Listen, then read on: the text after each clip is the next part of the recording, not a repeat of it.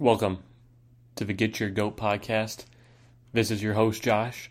Happy to be with you after a weekend full of sports. Oh, a lot to get into, a lot to discuss, movie reviews to discuss as well, some stock stuff. Oh, there is a full palette smorgasbord going on on this show right now and I'm happy to be here with you after a crazy weekend. It is nice to be in a relaxing spot talking about sports. This is what is needed. Let's get into it. First off, Mike Iupati, star guard, uh, All Pro, has retired today after 11 years with the San Francisco 49ers, Arizona Cardinals, and Seattle Seahawks. He spent all his life in the NFC West, had a great career, uh, made it to Super Bowls. Uh, wish him and his family nothing but the best. Congratulations on an awesome career, Mike. Hope you and your family do well moving forward into your next chapter after football. Next is more Carson Wentz news. Michael Pittman uh, this past year was a rookie going into his second year, wide receiver of the Indianapolis Colts. Happens to wear the same number that Carson Wentz does. They both wear number 11. Carson Wentz just got acquired in a trade, and Michael Pittman said today that he wouldn't give his number over to Carson Wentz. There would be no deal, no deal would be getting done. Is this a big deal? Is this not? Uh, let's see. Michael Pittman. Do I know who he was? Yes, because he got drafted. As I love watching the draft, so that's how I knew him. But when you look at his stats and what he did this season, uh, he is pretty underwhelming. 40 receptions, 500 yards, and one touchdown to his name. Uh, not great stats at all. Uh, so to me, he doesn't really have the room to talk at all about anything because it's not like he's a stud wide receiver in this league, or at least a stud rookie coming out like Justin Jefferson was this past year. So is this a big deal? Yes, it is a big deal.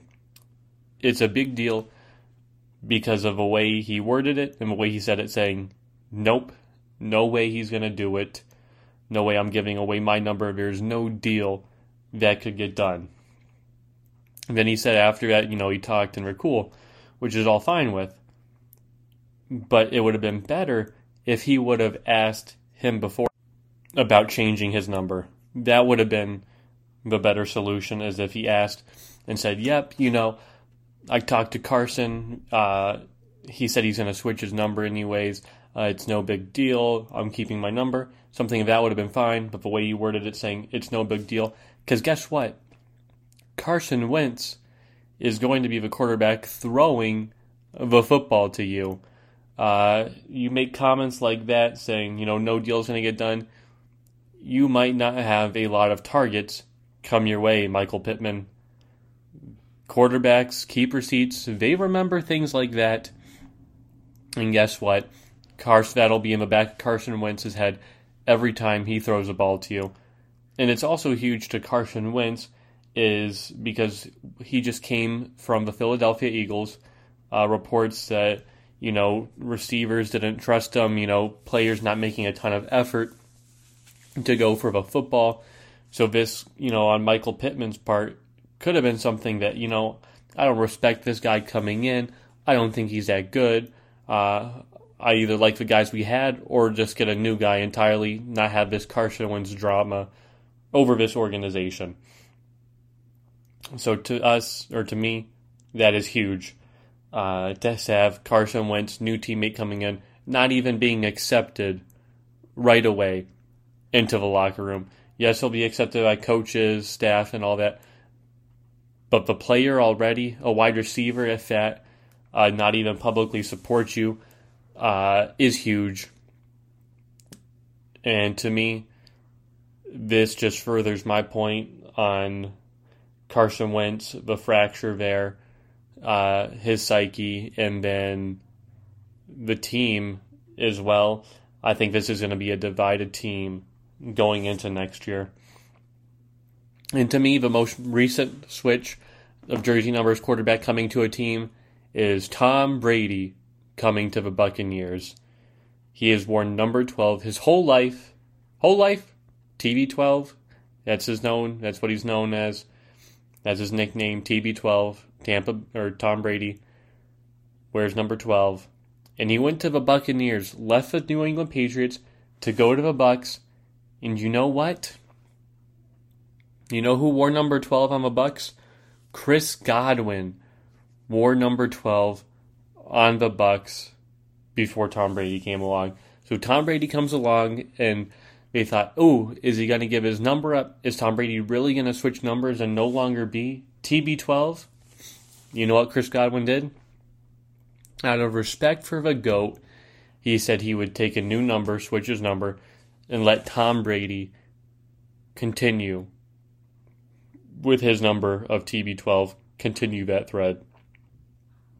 And to me, right there, that's the hallmark of true teammates saying, hey, I can pick a number. Of course, these are two different scenarios as Tom Brady's the GOAT, greatest quarterback of all time, and Carson Wentz nowhere near that echelon or tier of quarterbacks at all.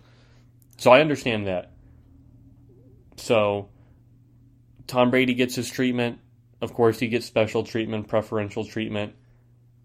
But it opened up the locker room, and guess what? Tom Brady delivered Chris Godwin a Super Bowl ring. Uh, so to you, you look back, you see nothing of it. Uh, could there have been fractures if you know Chris Godwin said, you know, you know what, punk, I'm not giving you my number. You know, there could have been, but he didn't do that. So you see here already, this making news of Michael Pittman not switching his jersey number. Carson Wentz has worn number 11 his whole career as well. So we'll see if any of this pays big dividends or not. I think it will, but that all remains to be seen. It does, but I don't think this Carson Wentz experiment will end well with the Indianapolis Colts, and I don't think uh, entering into a second year, Michael Pittman is going to contribute anything special as well. But I've spoken enough on the Indianapolis Colts on my last podcast. Just needed to get that out there. Now, moving on to the NBA. I am right. I am right about the Lakers so far. On a two game losing streak, they beat the Timberwolves and now have lost back to back against the uh, Heat and the Nets. Uh, they played close against the Nets, uh, but you know LeBron says he has to step, he has to do more and step it up, and I totally agree uh, with that statement that LeBron made. I had no issue with it at all. With Anthony Davis being out, uh, ESPN had him as a number two player coming into this year and prediction for this year. He's the number two best player in the league. Uh, so LeBron does have to step up. He's the best player in the world, best NBA player. You have to step up for your team now. And to me, I think the whole team really did step up against the Heat. Uh, Kuzma got in on the action. Wesley, Wesley Matthews played fine, who I was critical of uh, the game before. Uh, Montrezl Harrell played better. Uh, Markieff Morris actually added in some points. Uh, of course, Caruso missed a game-winning shot. I think LeBron should have taken that shot or passed it to anybody other than Caruso, because to me, he's not that game-clinching, game-tying, game-winning shot type of guy. He's not. But to me, the whole team was involved. They played well to me. Uh, the loss was on LeBron. He didn't play up to high standards. One for eight from the three-point line. He was doing well so well from three, and now he is struggling from deep as of lately. That is huge. But yes, he has to do more, step it up. I believe he only had 19 points in that game against the Heat. So they had 94 points. He had 19. If they consistently, the bench, the supporting cast around LeBron consistently brings that night in and night out, and LeBron gives 19 points, doesn't get to 20, I think they'll lose a lot of games. You have to consider that, you know, this team uh, isn't going to be that consistent. The supporting cast isn't going to be that consistent night in and night out. So to me, LeBron has to put up huge numbers like he did in Cleveland when he was by himself with a similar supporting cast. He has to put up 30 plus points a game in order for this team to win games. Uh, for it to be close to win games, LeBron has to put up 30 plus points, teeter on averaging a triple double, going like 38 and 8, you know, 30, 10 and 8, 39 and 9, one of those. That's what he has to do. He has to be close to near perfect every night, night in and night out with Anthony Davis if they want to continue as one of the top teams in a very tough West Division. So, yes, LeBron has to step up and do more, and this is something he has done throughout his whole career. Everywhere he's gone, he's stepped up. He's proven that he's a man. Uh, I don't think it's going to be an issue going forward. I think he's going to step up and do well like he always has, and we'll be seeing classic vintage LeBron taking down teams single handedly. Yes, they have a tough schedule. Yes, I said four and five, but to me, that's a win if you're just dropping back to backs and you don't lose three in a row. So I think the Lakers are in just a fine position moving forward. Moving in to my top five in the NBA now, currently at the moment after this past week of watching the NBA. Number five, the Brooklyn Nets. And this was so tough because this one was right between the Nets and the Suns. But the Nets being on like a, you know, six game winning streak, and especially their last two against, or the last three against the Suns, Lakers, and Clippers, I had to give it to them uh, since they beat the Suns and they came back. I had to give them that fifth spot. To me, it was more of a choke job by the Suns really giving away that 28 point lead. They were in full command, uh, but it was a great effort, great comeback win by the Nets, especially with KD out. So I had to give it to the Nets. They're playing superb right now. James Harden is great. He is showing up. Kyrie Irving is also showing up, showing what a star he is, uh, buying into Steve Nash and the system buying into the teammates he's got and the style of play that they're doing. He is playing fantastic. And just the two of them showing up night in and night out has been phenomenal, amazing. They've pulling off six wins in a row uh, with KD back and them getting real chemistry with the three of them. Uh, this will actually be really scary for the rest of the league. Pencil in the Nets to be in the Eastern Conference Finals, if not the NBA Finals. But first, they have to go who I think, go through who I think is number four and the best team in the East, and that is the Philadelphia 76ers. They were 2 and 2 this past week. Their losses were to the best team in the NBA, I think, uh, is the Jazz. They lost to them in really a shootout high scoring game, uh, really fun to watch. Even a tough Toronto team. Toronto gives it their all night in and night out, to, no matter who, what top dog they play. So they just lost to them the other night, but they beat the Rockets and the Bulls. Joel Embiid is now playing like the front runner MVP, averaging 30 points, 11 rebounds, a double double. He is playing great. Not only is his offense amazing, but his defense is amazing as well. He hasn't had injury concerns as bad as he has in the past. He's locked into this new system with Doc Rivers. Uh, Doc Rivers is unlocking new things with this team, the experienced coach that he is. Ben Simmons is buying in. They are all playing great. This is really a complete, cohesive team effort being played by the Philadelphia 76ers. They've beat the Nets uh, shorthanded uh, just James Harden playing. But to me, I want to see these two teams healthy, playing against each other in the Eastern Conference Finals. And it's going to be great to see previews of them throughout in the regular season. Uh, to me, right now, it would be too close to call, especially with the 76ers showing up hot, even in losses like the Jazz. Uh, to me, even those are encouraging. It shows fight, shows not backing down, showing resilience. And you can take uh, moral victories in losses like that. Number three, the LA Lakers. And I struggled to put them here or really anywhere on this list, but I thought three, you know, I have to put them in the top five because of the Lakers with LeBron. But, you know, they suffered back to back losses. Last one was a week ago against the Timberwolves. LeBron says he's had to step it up and he will step it up.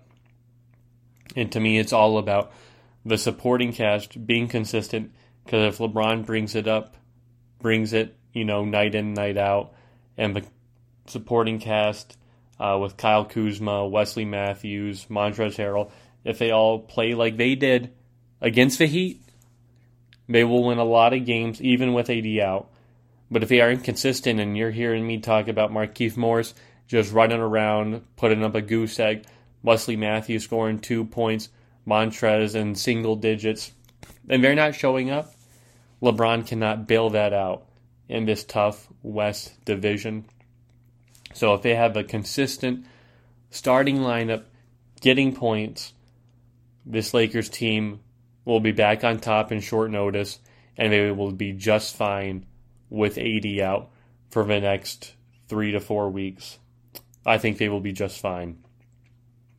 But that remains to be seen. Next is the Los Angeles Clippers, number two. And it, oh, I hate putting them ahead of the Lakers. Ooh, it frustrates me uh, putting Kawhi, Paul George anywhere above LeBron and the Lakers. That's the one thing it just didn't feel right. I could put anybody else above. I'd be fine, but the Clippers is the one team that bothers me. But guess what? They beat the Heat, which is a, still a good team. Made it to the finals last year. They split against the Jazz. They beat the Jazz once, then they lost to the Jazz, and then they lost to the Nets. And really a tough, tough game. Uh, lost by four points. Uh, Kawhi and Paul George are now back. Uh, they look good, especially Paul George. He's looked good all year long. Uh, to me, the reason they lost is they really need more consistency from everyone else on their bench. Uh, the same thing I just talked about the Lakers and their supporting cast. Same thing goes with the Clippers. Uh, for the Clippers, it's not as huge, especially against you know middle of a pack lower teams. If you have Kawhi and Paul George both in the lineup, you know Lakers only have LeBron in the lineup right now, but they can get by with AD in the lineup. Same with the Clippers. They can get by with Kawhi and Paul George in the lineup. One of them goes out, it's tough. Both of them goes out, it's darn near impossible to pull off a string of winning games but they are looking good. They are positioning themselves well for a good run with Kawhi and Paul George back. With Kawhi's latest uh, little injury spell, Paul George as well. I could see Kawhi getting rested a little more. Paul George had a minutes restriction against the Nets. He was upset about that. I feel like if they didn't, you know, take him out because he was hot, they could have won this game. But to me, that was an Eastern or that uh, my bad. That was a NBA Finals preview between the Brooklyn Nets and the LA Clippers. Number one on my list is no surprise, and that is the Utah Jazz. They only have one loss in February so far. We're 22 days in. Only one loss, and that was their most recent loss Friday night against a healthy Clippers healthy Clippers team by four points. A couple nights before they beat them and then they lost. Uh, it's hard to play teams, you know, uh, not back to back, but you know, no other games in between. You know, you play that same team within a certain stretch. That's always tough. But Rudy Gobert is a defensive player of the year so far. Uh, his interior defense is insane. rim protection, rebounds. He is so good and proving Shaq wrong. Uh, to me, this is just the Utah Jazz uh, fueled by Shaq's comments on their two star players, talking about Rudy Gobert, telling everybody that you know you can make two hundred million dollars scoring eleven points or whatever he said, really firing up Rudy Gobert. Then again, he is a good offensive player. He's not gifted by any means, but he is a gifted, amazing defensive player, and that's what he does. Is he shows up on the defensive end. Donovan Mitchell, another one Shaq called out saying, you know, uh, he still needs to take it to another level. He likes him, but he's not great. Uh, Donovan Mitchell is entering the MVP conversation because he is playing so well. So thank you, Shaq, for fueling this team. It's so much appreciated. And they're just playing great on both ends, offensively and defensively. They are just a complete package. They've been healthy all year. The supporting cast has been great. Michael Porter, Royce O'Neale, Mike Conley. Uh, this team is a team that should be feared, rightly so after winning so many games in a row before this loss, so many by double digits. The Utah Jazz have played really, really well. Now, going on to my pick for tonight for the NBA. In my game that I've chosen, because I'm a Lakers fan, is obvious now, it is a Washington Wizards versus the Los Angeles Lakers. It is Bradley Beal going up against LeBron James. Bradley Beal has been sensational on the offensive end all season, averaging 30 plus points. He's been great.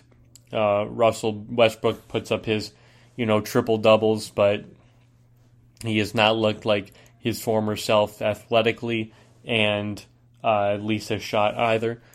I think LeBron James and the Lakers will rebound tonight, and they will get that win. I think the Lakers are going to do it. They've lost back to back. I do not see them losing three in a row. They're not built like that. I think Frank Vogel will fire up this team. Uh, and I think LeBron will do just enough to eke a win against this Wizards team who can be dangerous at times. But I think the Lakers can do it. Next, my college basketball picks over this past weekend. I was 3 and 0. It was crazy look at me go. I couldn't believe it. I was nervous all weekend. Those games were so close that I picked, but I had to stay strong. Kansas was right. I picked them over Texas Tech, got that right. West Virginia over Texas, correct. And then Michigan over Ohio State was great. Uh, that win, number three versus number four, number three prevailing Michigan, was great but Ohio State played amazing as well. They're the real deal. Uh, EJ Liddell and Duane Washington were great. Uh, Duane had 30 points. EJ had 23. Uh, they were solid uh, with Walker adding, you know, 15 on the bench. But this was just all around greatness from Michigan. They were so good. Led by Dickinson, of course, their rookie, fantastic rookie. But Eli Brooks, Mike Smith, Isaiah Livers, Chaundee D. Brown, all had double digits. They all put up points. They all played so well, and that's why they beat Ohio State. Is because even though Liddell and Duane were just scoring machines, it was a completeness by Michigan They got it done. Uh, they both shot 53% from the field. This was just a great offensive game by both teams. Both teams gave it their all on the court, but Michigan is the team that prevailed. And they looked so good and so dangerous heading into their final stretch of a regular season. So, who is my top five now in college basketball? Moving on from NBA to college basketball, top five, top five. This was tough between you know, number one through three are solid, but four and five are tough. I have to put Ohio State is number five. Their seven game win streak was just halted by Michigan, who beat them, but they have looked really good all season long, as I said, led by EJ Liddell. Uh, but to me, the one thing to look forward to in their future games is their interior defense. Uh, EJ Liddell is not, he's a big man, but he's not a super tall man. Hunter Dickinson was able to take advantage of him. We saw Luka Garza take advantage of him, even though Iowa, Iowa won. So that is something to watch for future good big men against this Ohio State interior defense. Can they hold up? Can they get stops? Can they frustrate those opponents' big men, you know, to keep on consistently getting wins? Number four, the Illinois Fighting Illini. Their offense is great and rolling behind Ayo Dosunmu. He's amazing on the Wooden Watch Award. Uh, they haven't lost in February either. Uh, they are just playing really high skilled offensive basketball, is lately beating good teams in Wisconsin and Indiana, uh, Iowa. They have played great. I'm looking forward to that matchup against Michigan, but Illinois is a team to look out for.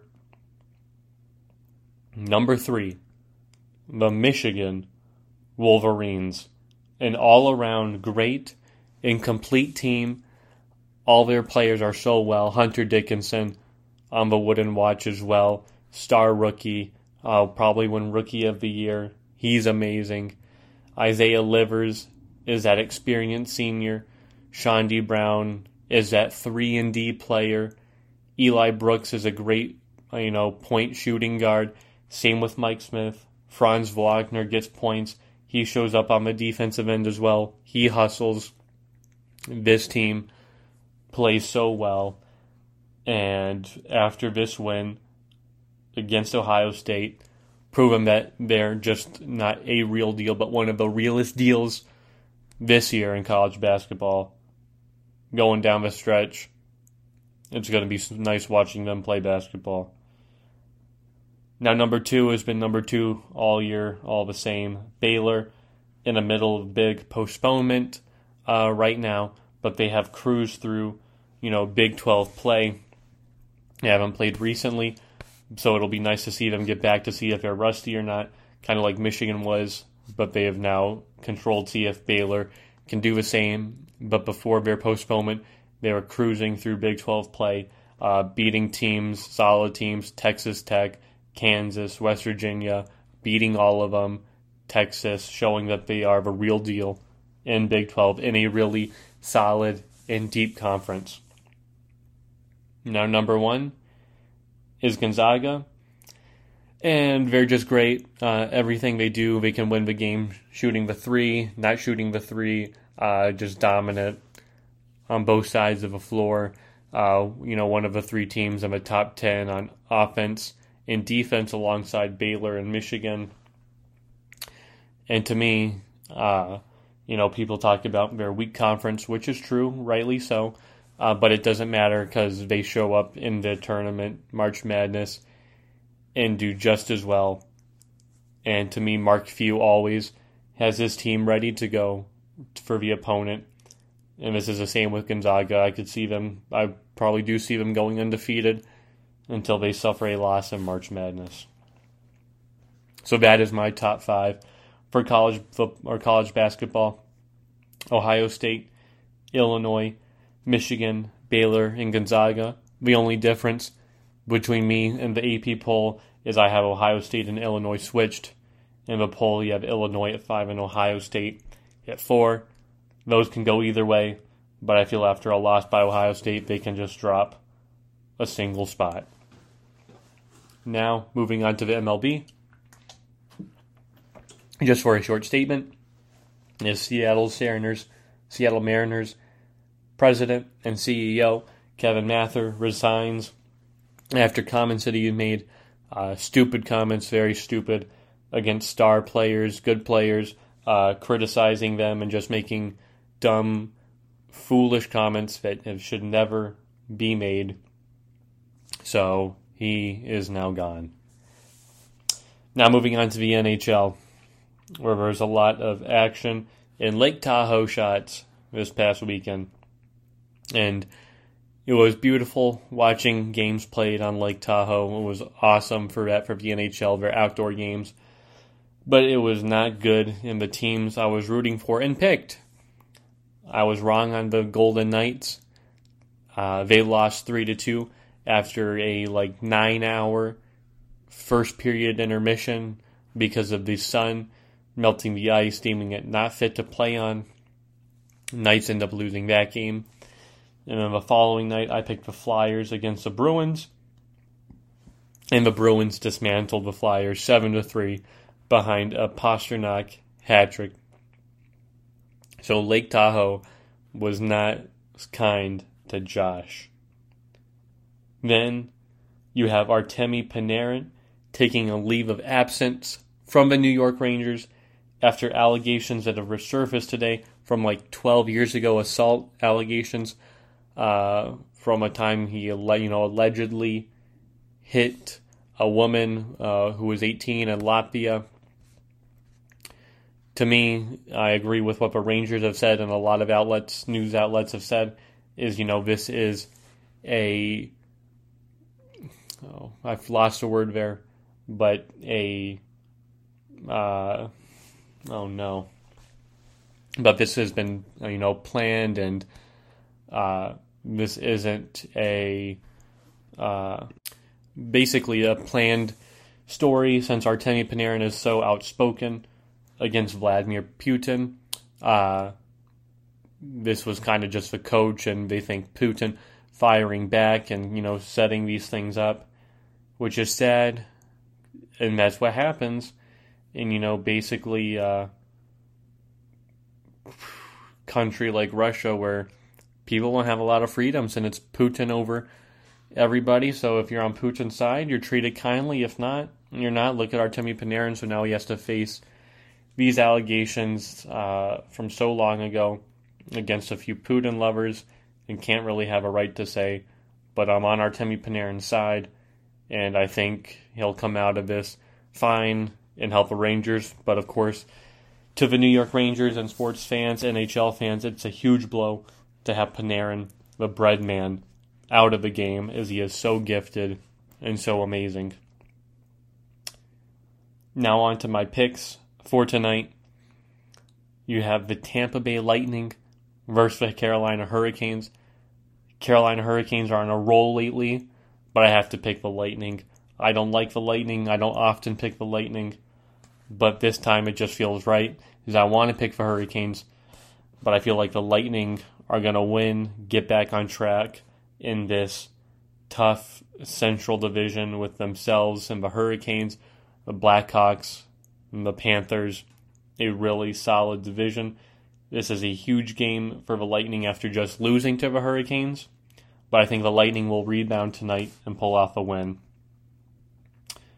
Next is another game between the Vegas Golden Knights and the Colorado Avalanche just played against each other Saturday on Lake Tahoe, now back in Colorado.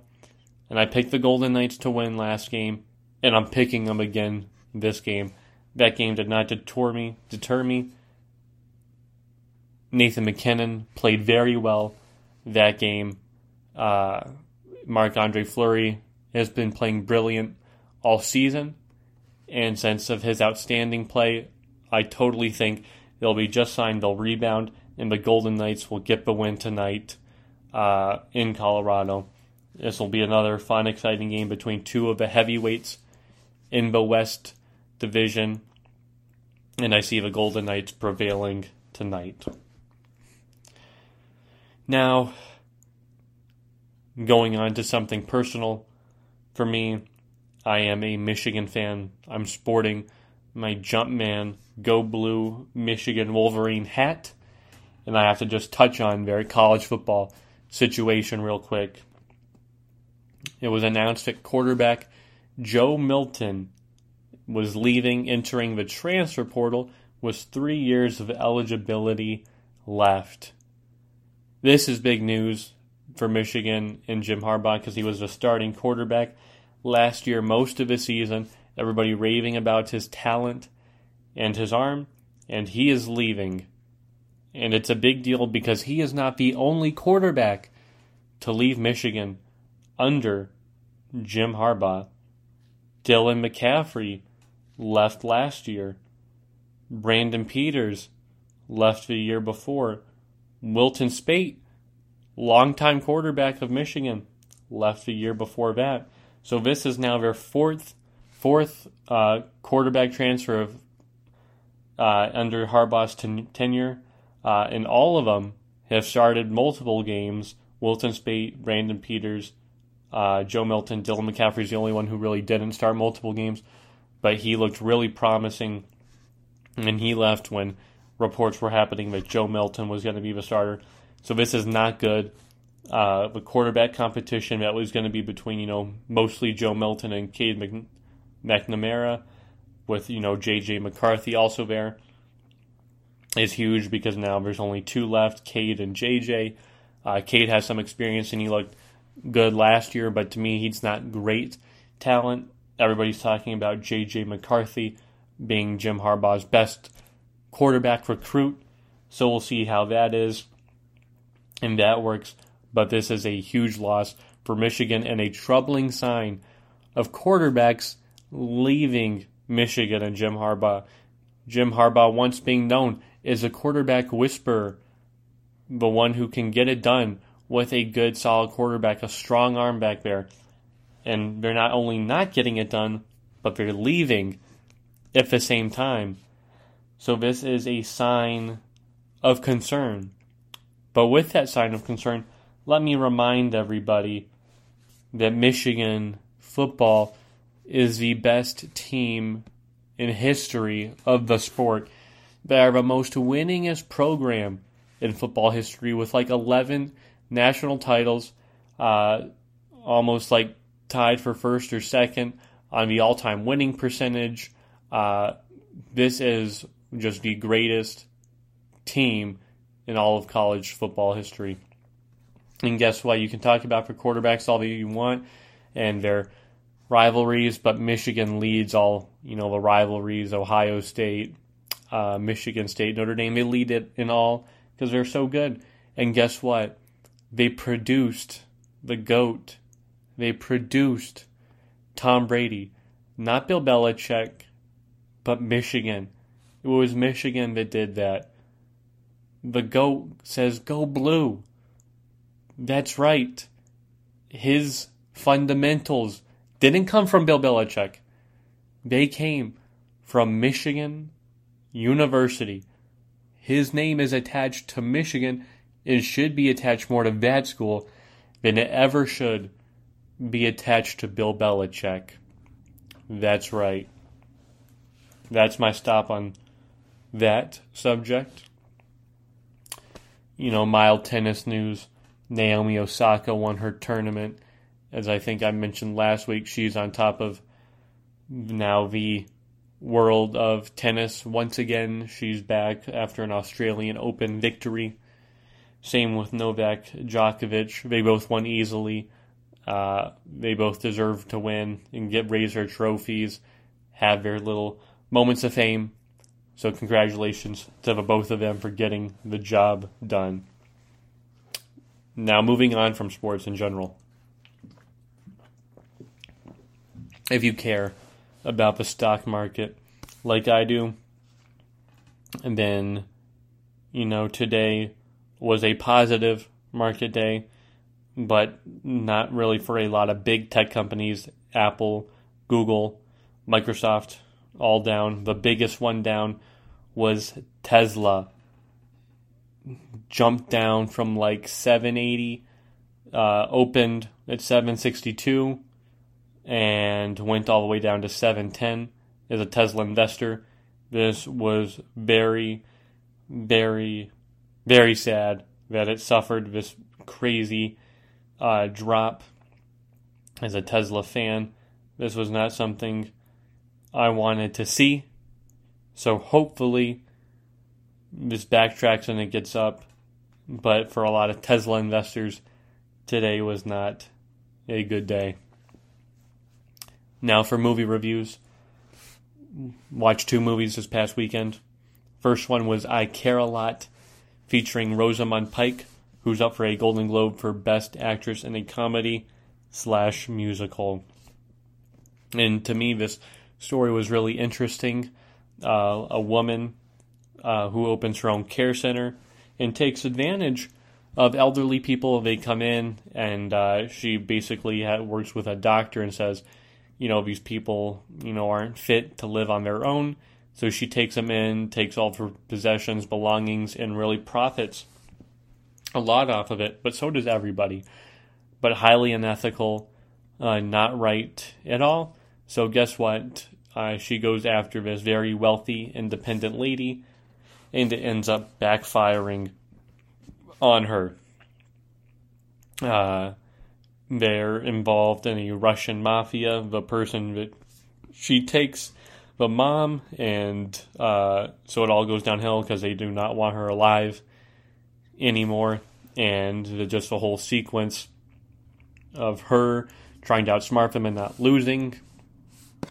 But in the end, she does lose not to them. She forms a crazy partnership and goes on to be very wealthy.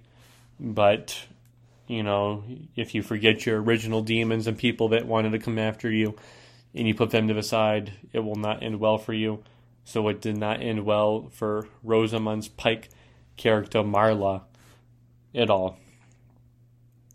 Next, I watched Golden Lion winner and Best Picture favorite and Director favorite Nomad Land, starring Frances McDormand as she lives this nomad life in her van, her small town of Empire basically dissolved, zip code gone, and she doesn't really live off the land. She doesn't live off the land, but she, you know, takes seasonal jobs where she can get them everywhere and just lives out of her van. Uh, has a bathroom in there, uh, stove, everything needed.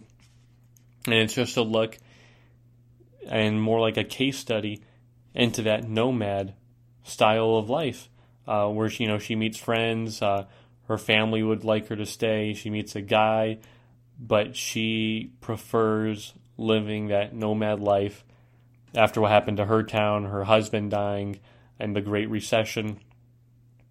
So that is, you know, really the major point and just this heart wrenching story of a woman who wants to be alone and, you know, faces, you know, many things and uh, just a way of life that nomads go through, uh, led by, you know, Bob Wells and his nomad style of life, but the strong community within each other that all nomads have. So that was the two movies I watched this weekend. I'm basically all caught up on everything. There's a few stragglers I have left to watch. You know, Minari I have to watch, and The Father, but those will all be seen in due time. I did watch the documentary Framing Britney for the Free Britney movement, and I am on Britney Spears' side to the max. Very eye opening about the conservatorship and how that works and the processes behind it and you know what happened to her is I'm only 21 years old so I don't remember anything that happened you know 20 15 20 years ago with all those incidents so getting caught up on that is just crazy to see people take advantage of other people and I am on the free Britney movement and it seems like she is doing better now and is doing better, and it'll all be better when this conservatorship ends. Now, my final get your goat take is this, and it's an NFL take again regarding Carson Wentz and the Indianapolis Colts. Guess what? Carson Wentz is no good. You are not winning a Super Bowl or MVP anytime soon. Let me be very clear to you this Colts fans, you are not making the playoffs with Carson Wentz as your quarterback any time soon. It is not happening. Not even in the realm of possibility of happening. You are very delusional. People who put questions up there like, who's going to do better this year? Matthew Stafford and the Rams or Carson Wentz and the Colts? It's Matthew Stafford and the Rams by light years, light years ahead of them. The whole team is better than the Colts. Carson Wentz does not have any added value because nobody else wanted Carson Wentz. The Bears did, and the Colts did. A lot of teams wanted Matthew Stafford. A lot. Panthers wanted him. Washington wanted him. Rams wanted him. They were talking about the Niners and other teams uh, contending. But nobody wanted Carson Wentz. Why? Because he's not good in the locker room, and he's not a good quarterback. And as I talked about with Michael Pittman, this will only be exasperated all season long, and this will end, lead and end with a Colts demise as the Colts go nowhere because Carson Wentz is going nowhere. That's my final take. This has been Get Your Goat. Happy Monday, everybody. Nice to be back on air with you after this weekend. Goodbye, everybody.